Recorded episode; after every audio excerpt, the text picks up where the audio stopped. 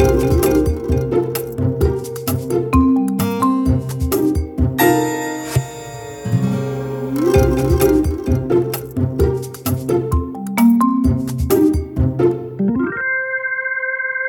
Welcome to Managing Marketing, a weekly podcast where we sit down and talk with marketing thought leaders and experts on the issues and topics of interest to marketers and business leaders everywhere. I'm Anton Buchner with a special conversation on the rise of artificial intelligence and the impact it's having on business and marketing. To discuss this, I'm sitting down today with Henry Innes. Henry is the Chief Strategy Officer and founder of Mutiny. Welcome, Henry. Thanks, Anton. Now, before we jump into it, I know your background a little bit. We met, I think, uh, first when you were at Edge. Well, it was probably my first advertising job, I think you met me in. In the world of what? Content marketing when CM yeah, was yeah. A, a big buzz and trend. Uh, you've been an angel investor advisor. You've been through a couple of different agencies, VML, Y&R. I think you're on the STW High Performers program. Hot shot. Years ago, years ago, yeah. You're making me feel my age now. But most importantly, I noticed you're the director of the Dangar Island Bowling Club. Oh, ex-director, I think. Ex-director. Ex-director. How does one become, firstly, where is Dangar Island and how does one become at your age? You don't look completely grey just yet. Well, you, In you the know, bowling. you know, when you're on a uh, when you're on someone like someone like Dangar Island, there's not a lot to do, Anton. So you kind of get caught in this funny place where uh, if you don't play bowls, you don't play the local sport. So that's the social integration That's the aspect. social integration aspect of Dangar Island, which is a little island, um, little slice of paradise on the Hawkesbury River, um, about an hour north of Sydney. Um, it's absolutely fantastic. I try to go back there as as much as work permits, but um, but it's very much my home. Do you think that's given you the skill set for marketing, aiming at a ball and, uh, and bowling down and trying to knock uh, others out of the way? Well, well, I think uh, I think it's aiming the ball that's going on a curve away from everything that you want it to is probably a good analogy for marketing. Let's follow that trajectory. Sorry for the pun. Um, let's bring it back. So I'd love to know maybe your your view on AI. So we're interviewing different business leaders, um, and would love to know your view on what is artificial intelligence in the business or marketing space. Well, I think I, I think it's worth noting that a lot of the techniques that we're talking about today have been around for 30, 40 years. Um, this is not a lot of this stuff isn't brand new types of stuff. It's um, it's the types of techniques, mathematical and statistical uh, techniques that we, we have used for decision analytics for years and years and years. I think Yeah. the difference over the past three years has kind of been two things. One, it's been the rise of the cloud, which has changed that from being uh, a very, very time consuming and laborious process to one where we can speed up the processing time of these models very, very quickly. And the second thing has been some advances on. Uh, on another frontier, which is because we're able to speed up that processing time, those combinations and things like that, start to combine lots of different models very, very quickly. We're able to enable things like deep learning, where the technology is selecting the model and the statistical boundaries that are being used within the model. Hmm. Whereas prior, we kind of had to retrofit and I guess guess which technique was going to give us the best answer and pr- and try to set or test the statistical boundaries quite manually. Yeah, it was a slower test and learn process, wasn't it? Correct, correct. So what AI what what AI really is linked to more than the techniques is it's the application of the cloud which has sped up the speed to insight so dramatically that hmm. that you know suddenly we we have access to a lot more insights and a lot more fluidity on that. And I mean, a great example of that is the world of market mix modeling, something that we do mm-hmm. extensively. Um, the world of market mix modeling uh, used to have to focus on one or two things. It was based around a multivariate regression model where you had to set your own parameters and things like that on, you know, how long an ad would last, all those kinds of things. We're now able to put those in, uh, and that, that process as well, it would take, as you would know from years and years ago, it would take a year, maybe 18 months even to get, to get that view. They were long projects. They were very long projects. And even to then take that view and make that view look forward, it was very, very difficult. It was a retrospective benchmarking exercise, Absolutely. not a predictive exercise. So what we're able to do now because of the cloud is, you know, as an example, um, and I don't want to harp on about us too much, but um, but but kind of we can take all of that client's data in the cloud, we can build that into a deep learning model that sits mm. in a neural network. We're able to process all of that client's data. It, the model will set the statistical boundaries for us, and then we can use that to forward look for clients. So as new data comes in, model updates, and the client can then uh, look at hypothetically mapping out kind of the different points at which. So if I invest five hundred thousand here, what will the result be? Mm. If I reduce my budget by hundred thousand in television, what will the result be then, and what will my impact on sales and brand metrics and other target variables be? Mm. To do that kind of modelling, you could have done it thirty years ago, um, but it would have been very, very very hard to do and time consuming to do, and you probably would have needed 400 FTE headcount. Yeah, well, that, I mean, that really started in the either the research department mm. uh, or came out of the data stroke CRM type department. Correct, yeah. Where they said, let's go away and do some market mix modelling amongst a bunch of other techniques, as you said, um, which is fascinating because I think at the, at the bottom of all of that ends up being data. Mm. So it's only as good as the data coming into the model what you're actually going to get out of a model. Mm, 100%. And I think that's one of the things we always, one of the things that's underlooked in in da- data and whether or not businesses are kind of AI ready and things like mm. that is, is your data verified? Is it trusted? Is it in the correct time series? Is it structured in a way that's readable and understand, uh, understandable? Is it labeled correctly? Is there some consistency so that if you have mm. one vendor executing something for you versus another, are they bringing that into the same consistent data set so that you at least have a clear master view of your business? Which often you're not seeing, are you? You're seeing completely different schemas or structures. Uh, That's right. That's right. So, I mean, a great example of that is the schema that a media agency will run versus a creative agency. You know, mm. the, their schemas and their ways of looking at the world are probably completely divergent. So, how are you solving that problem or seeing solutions to that problem through AI? So, uh, that's not an AI problem. Mm. Um, that's a human problem. Mm. And AI is only, to your point, is only as good at what, what you put in. I think, you know, if you're a business looking to get into the AI space, you firstly have to go through the process of is my data ready to have that applied to it?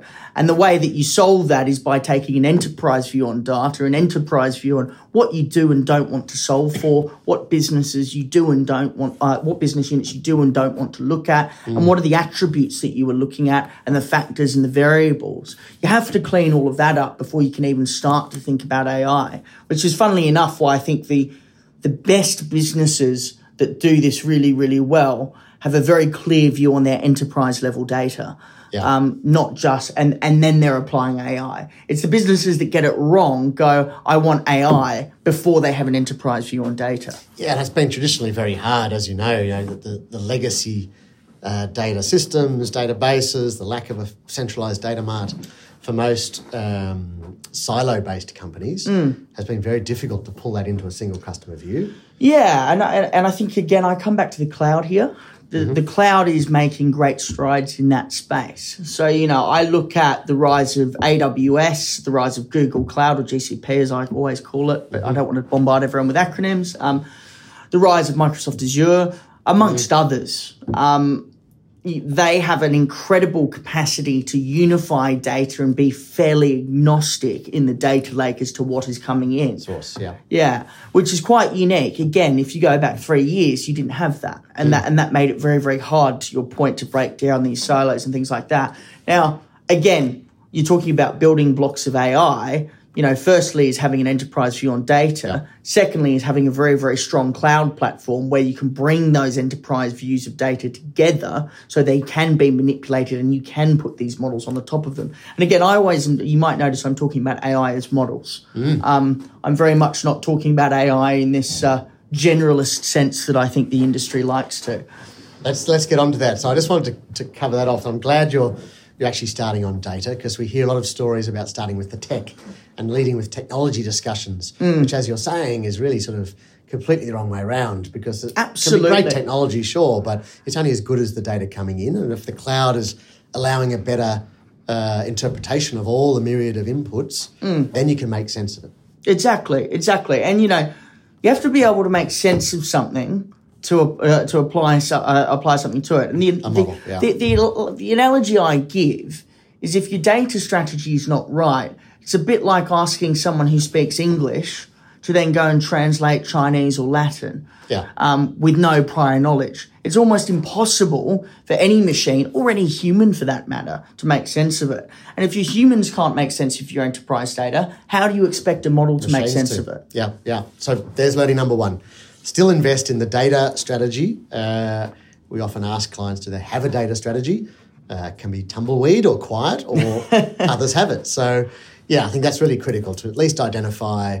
Uh, could be a simplistic level or a complex level of what data you want to utilize and how do you want to utilize it to achieve an objective. and the and the schema in which And it's then the kept, schema. the Yeah. schema. Um, and you know, and the thing I always find that's most underestimated in getting that data strategy and schema right is what time series are you collecting in, because What do you mean by time series? so the frequency in which data is collected. And the, the analogy I give here is again, and I don't want to pick on media too much because it's not very fair, but um, but when if you're only getting your media data back once a quarter, it's very very difficult to then go and construct complex models to see cause and effect.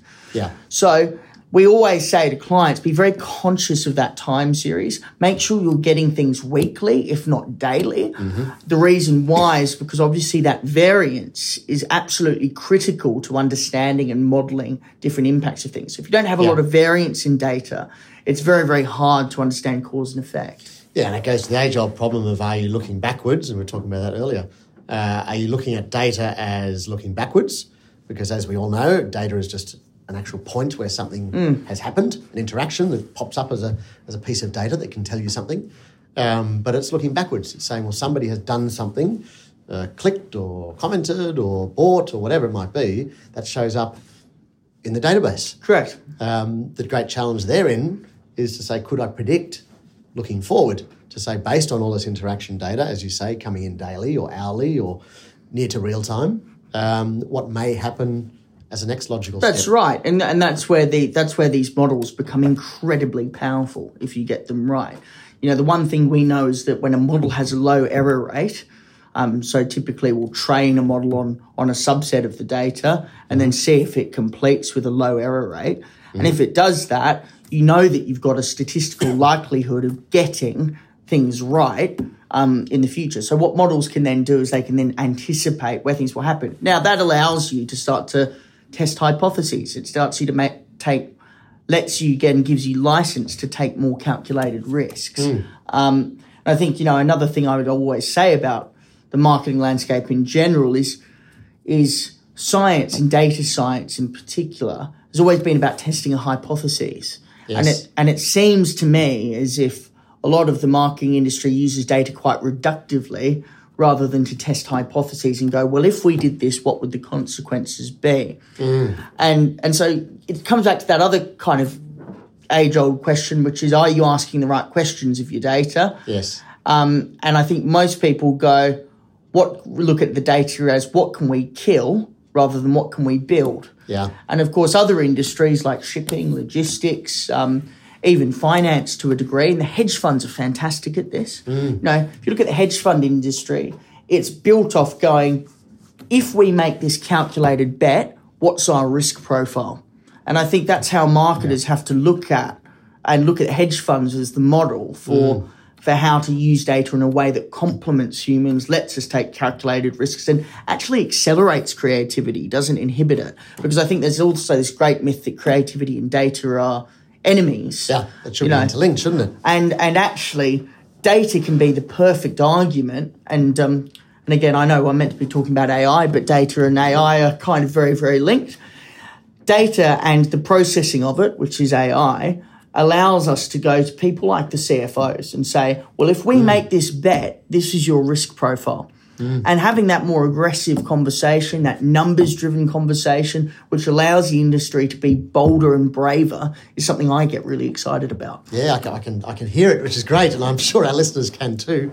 Uh, it touches on the area of actually defining marketing as well. Before we get too deep into AI, um, a lot of people touch on the comms side of it, which is really just the outputs, whether, as you said, it's media or, or I'm so glad you're talking about this, by the way. But, but when it's talking about marketing, it's starting to talk about what you're saying here is maybe market sizing or market potential or mar- new market opportunity. Correct, and and and also things like pricing. You Yeah. know, you know I, the the one thing that um, a guy called Mark Sarif, um, who was uh, one of my a, a person who was very very generous to me early on in my career, um, and he always used to talk to us about the four P's of marketing.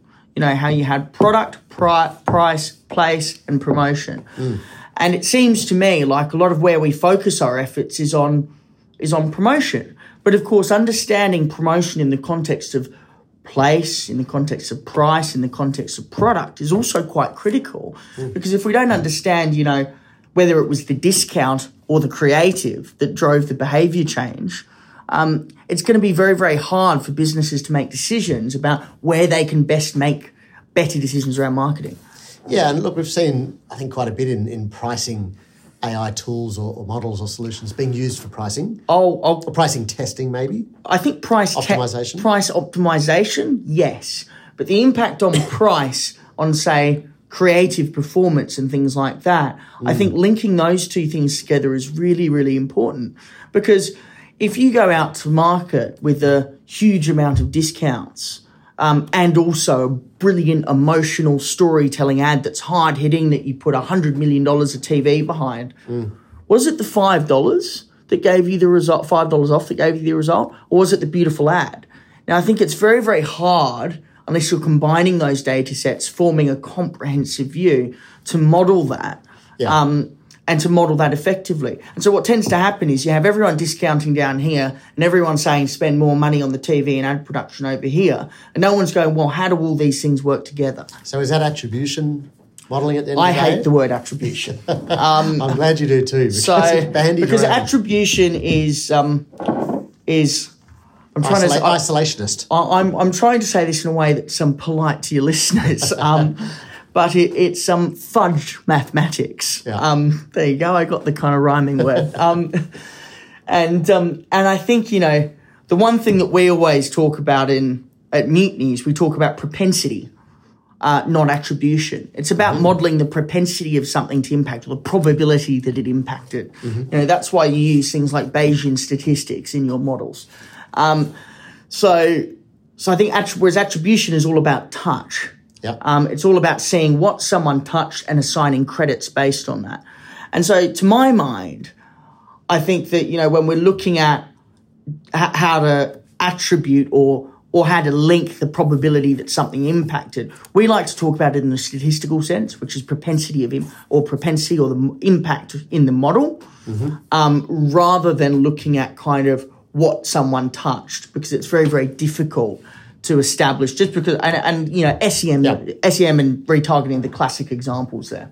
Yeah, I mean, as you said, it's, it's it's the way up between do I spend on a big brand ad or do I uh, give some sort of promotional offer down the end of the funnel? Which one converted? Correct. Now, we all know that you need to get some awareness to start with Correct. before I know about a product or a service or a, or a cause. Um, but it's been the great marketer's challenge to say, I'm not quite sure how much I need to spend there. And then, of course, the digital world, where it's made it so easy to see that last touch and last action, where people have gone, I can prove my search Well, I think. Google and Facebook have been marking their own homework. There's a reason they like attribution, right? Um, and that they that, that they haven't really pushed the statistical modeling side of things. I mean, to be perfectly honest with you, Google could have come into this multi this market mix modeling space and blown everyone away. Yeah. The Yeah. reason they haven't is because 97% of their business and their revenue comes from search, and it's convenient for them to have an attribution model. Um, they could blow our business out of the water in Mm. 10 minutes if they wanted to. They never will because it will compromise what Their they're trying model. to do. Yeah. Let's bring it back. Let's not get too Bayesian on it, not too statistical. Um, and just lift up to tell us a little bit about what you're doing in the space. So, I mean, Mutiny, we call ourselves a predictive growth agency. Um, so we focus. Um, we're kind of we're kind of two businesses mixed together, I suppose, which is the best way to explain us. Um, uh, we have the product side, which we're very very focused on, where we build products to process data effectively. Then we have the services side, where it's we effectively help people to get the best structure to leverage products and to leverage AI and build that capability uh, for themselves. I think, you know, I'm very much obsessed about capability in this space for clients rather mm-hmm. than doing campaigns or projects and things like that, because I think embedding this capability for clients is going to mean two things in long term. I think, you know, what we're seeing for clients is if we get the AI and the prediction stuff right, they might be able to reduce FTE headcount on the boring stuff. Yeah. You know, data anal- analysts who are just sitting there compiling spreadsheets crunching. and crunching. Yeah. yeah. And we, we, we can start to shift that into far more thinking and creativity and push the dial in that kind of direction. So I think we we do a lot of that kind of work with clients, getting that structure right. We help them with market sizing. We help them understand where opportunities are, all leveraging data. So um, maybe, maybe as a touch to touch on as well, uh, because capability is a really interesting area. Mm. Um, we could probably do a whole podcast around it. Um, but I'd love to know a little bit about your capability and how you got your knowledge in the space and you and your team, because that's uh, it's early days. Mm. Um, and then mm. let's talk about the marketer side, where there's a lack of uh, capability and skills. So I think I think for me, I've just always been interested in this space. You know, um, to go back to a very old problem um, mm-hmm. that I first solved with AI was um, World of Warcraft. Um, so we, when I was back in, uh, this would have been when I was when World of Warcraft first came You're out. wow guru, are you? Uh, well, I wouldn't say a wow guru, but um, but I got so bored with um, with leveling up the character because mm-hmm. it was one of the most boring and frustrating things to do. So of course, what I got into was learning Python scripts to understand how to automate the character to follow the best path to level up. Magnificent. And uh, and so I ended up leveling up all of these characters, and then ended up getting banned from from banned from World how, of Warcraft. How long did that last for? Look, we, we got away with it for about five weeks before they realised what we were up to. But um, any kids under the age of eighteen listening to this, please do not do that. Hopefully, um, that's not our target audience. But um, and so that's that was kind of my first interest in the space. And you know, obviously, I've come through the agency background, and I think what I what I loved, what I really loved, was understanding how you could leverage data to make really smart decisions about the outcomes for clients. And I mm. think you know, I and I think as a as a general rule, what I saw the opportunity to do was to use data to build smarter and more predictive programs for clients mm. to be more precise about their investment and how they grow. Yeah. Um, I guess from a personal angle, I've always seen agencies as a as an angle to grow my own ambitions in the space. So perhaps I was never perfectly aligned mm. um, to the core business of the agencies that I've come through. But I think that's been a blessing and a curse when I've worked with them. I've always brought a very new perspective on things, but at the same time,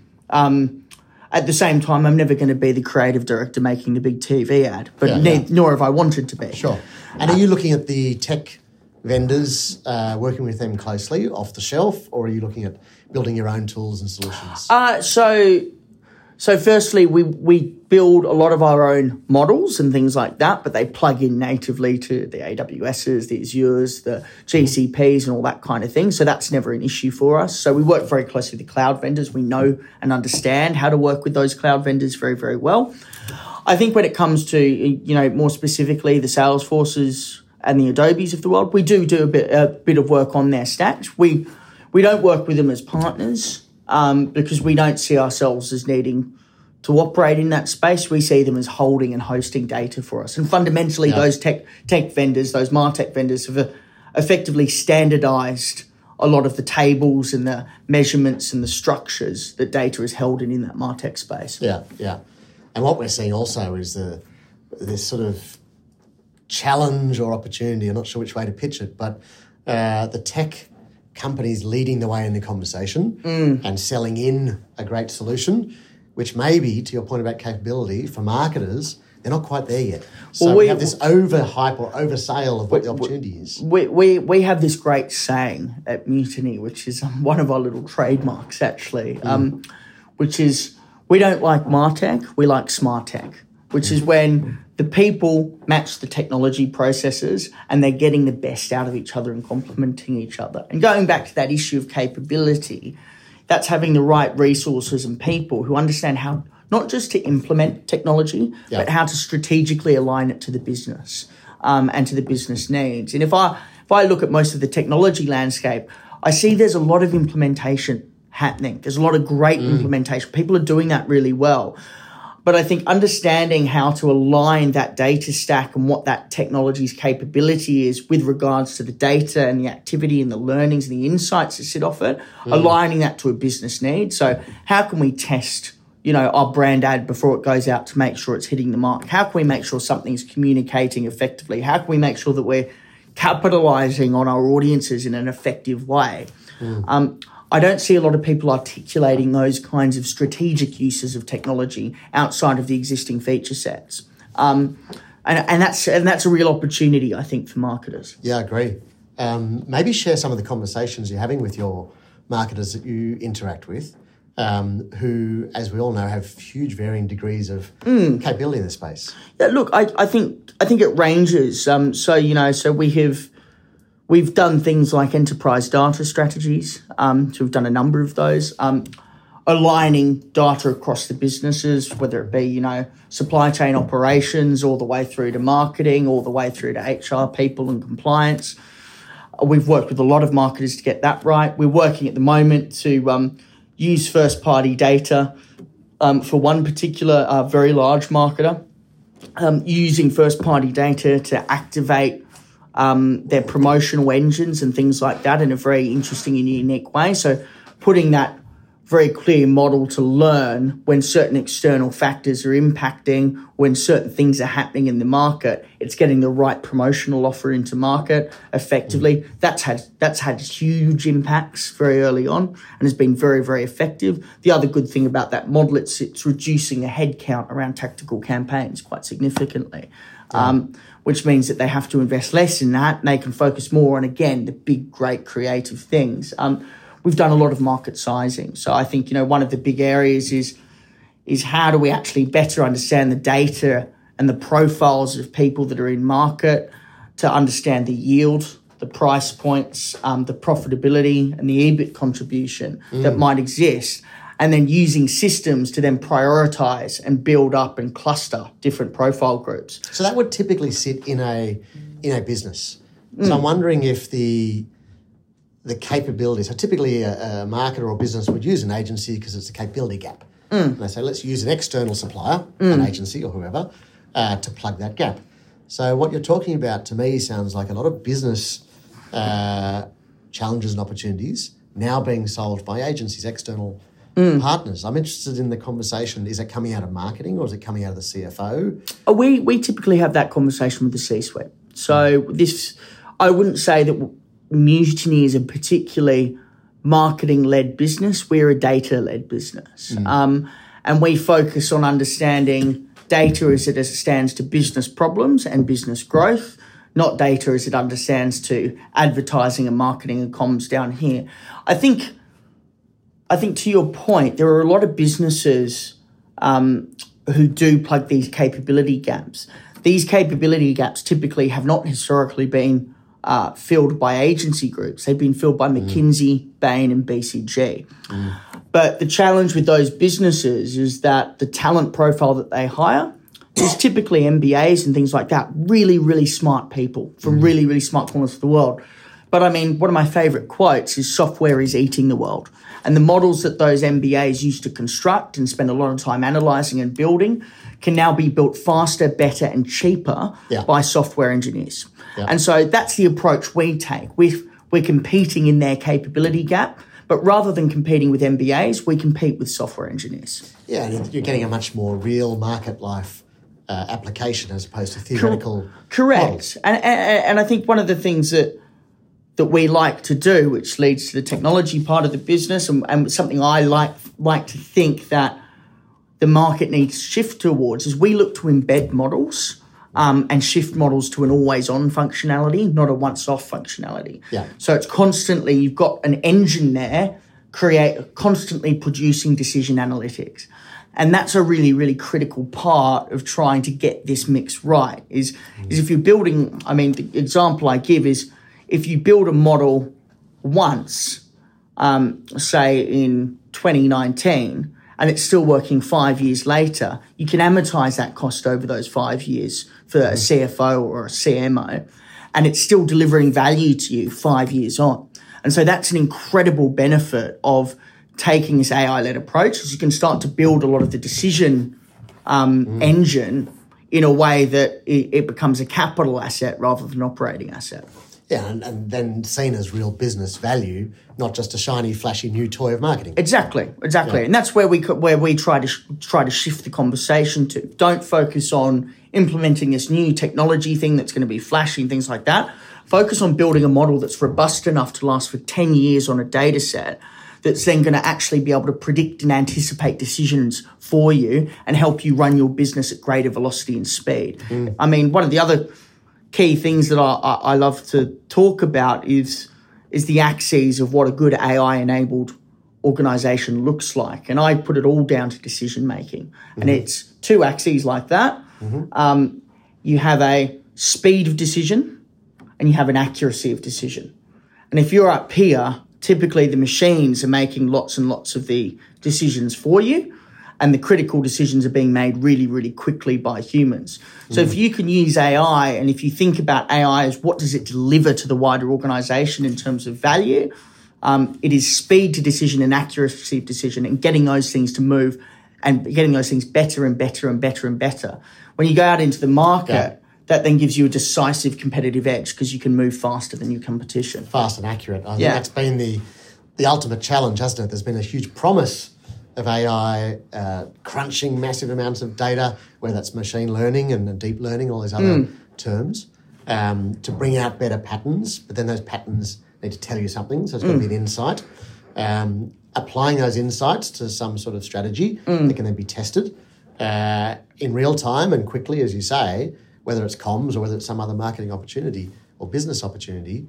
Uh, it's sort of almost nirvana. Mm. Um, that's where you're trying to aim to. I get mm. that speed and accuracy. Uh, love to know some of the stumbling blocks. What's what's failing, or what, what have you learned along the way that's been a pragmatic learning?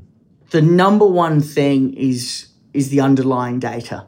That is absolutely the no, number one underlying issue we run into every time. Mm. Um, is the underlying data correct? Is it accessible? Is it collected in the right time series?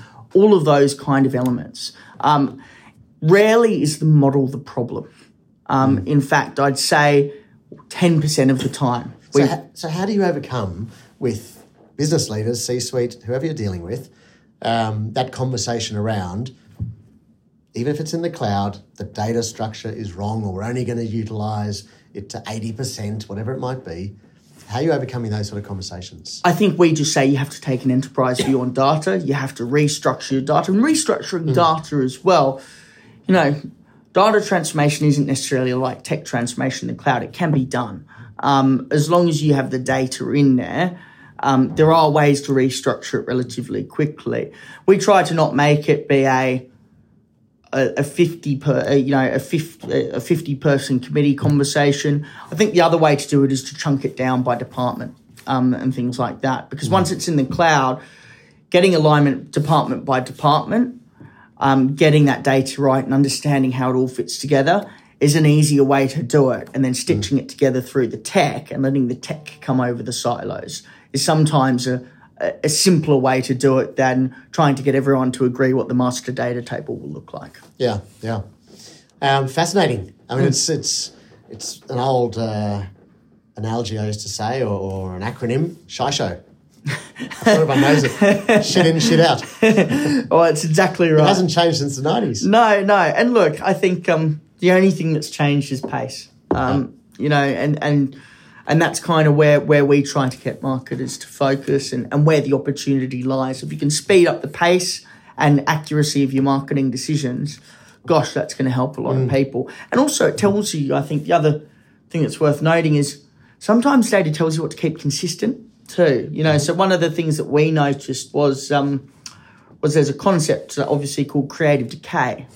Um, now, creative decay mm. gets worse and uh, worse and worse and worse the more you change out big brand creative messages. So your half life of creative gets worse and worse and worse. You can model that in the data, and sometimes as I said to you before, data can be used to test a different hypothesis. So rather than us constantly having to optimize and change things, and which seems to be what all the um, AI cowboys are always saying. Yeah. Sometimes it'll it. sometimes it'll tell you actually you don't need to change that. Mm. Um, and that's an important part of it too. It's about testing hypotheses. Yeah. So if you're if you're in a sense always on, or if you're almost in real time with these powerful machines now, um, there's a great challenge between you know the long termism versus short termism.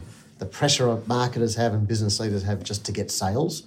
Um, I wonder whether AI is helping solve this or actually make it worse. That we're focusing far too much on the the immediacy. Marketers have to be always on. It's an interesting one because I think that's driven by the digital economy and how that's structured more than anything. It's driven by this what I call the the click economy. You know, where we're all looking at CTRs and and and last click attribution and all this other stuff that simply doesn't matter that much. Um, The classic example I always look at is the one that uh, Brent Smart spoke about, which is you know he switched off a bunch of his retargeting, nothing happened. Right.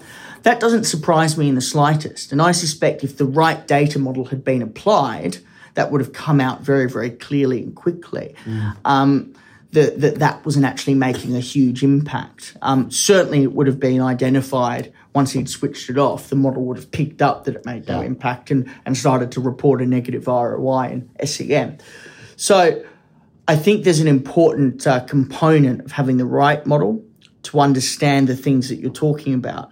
So, if I look at it, a lot of the target variables, um, and when I say target variables, that's just the things you're kind of measuring yourself against um, when you're talking statistics. Um, a lot of those kind of elements have been um, have been very focused on a click or a last click attribution and things like that. So that's where the market naturally focuses on.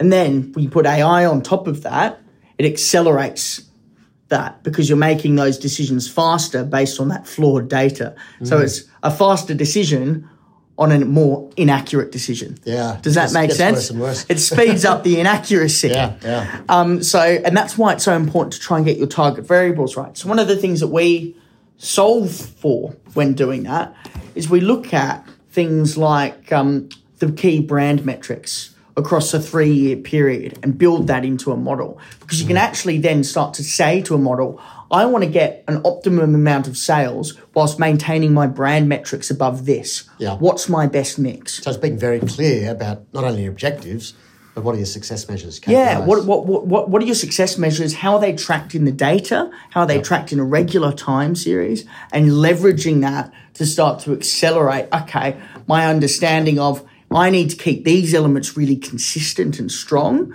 um, in order to succeed. And I need to change this stuff down here quite frequently. So you know, it might be promotion or conversion or discounting or price even.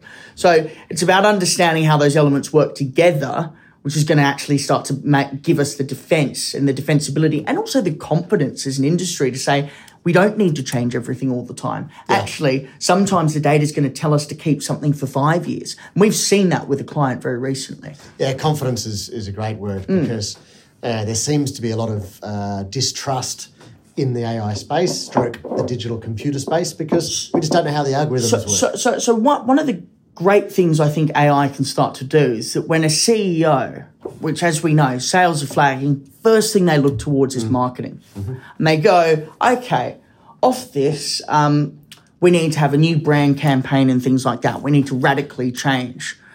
If marketers had a model that was sitting there, an AI model that was sitting there off the right data, they could easily then go, well, okay, if we change our creative like this, if then, yeah, Um, it's going to have this impact because our decay is going to increase, all these kind of other factors. yeah, you can pull the levers and start to play Pull the lever. scenarios. Exactly. And and then you and then the CEO will go, okay, well I don't want to do that. So what do you, do I do? And then you can start to say, well, if you give us another hundred thousand in this particular channel, and you give us twenty thousand dollars to fix the uh, uh, performance of this channel's offer, then we're going to be able to lift sales by this much. So it starts to change the conversation. I think, you know, with a lot of these tools, we can start to equip CMOs in particular with the tools to confidently have discussions with CFOs and E CEOs. which is powerful. It gets the CMO obviously back at the table uh, with the C-suite. 100%. And, and more value, talking value as opposed to and cost. we and, and and we fundamentally believe that the opportunity in data and AI around marketing is to get that t- seat at the table back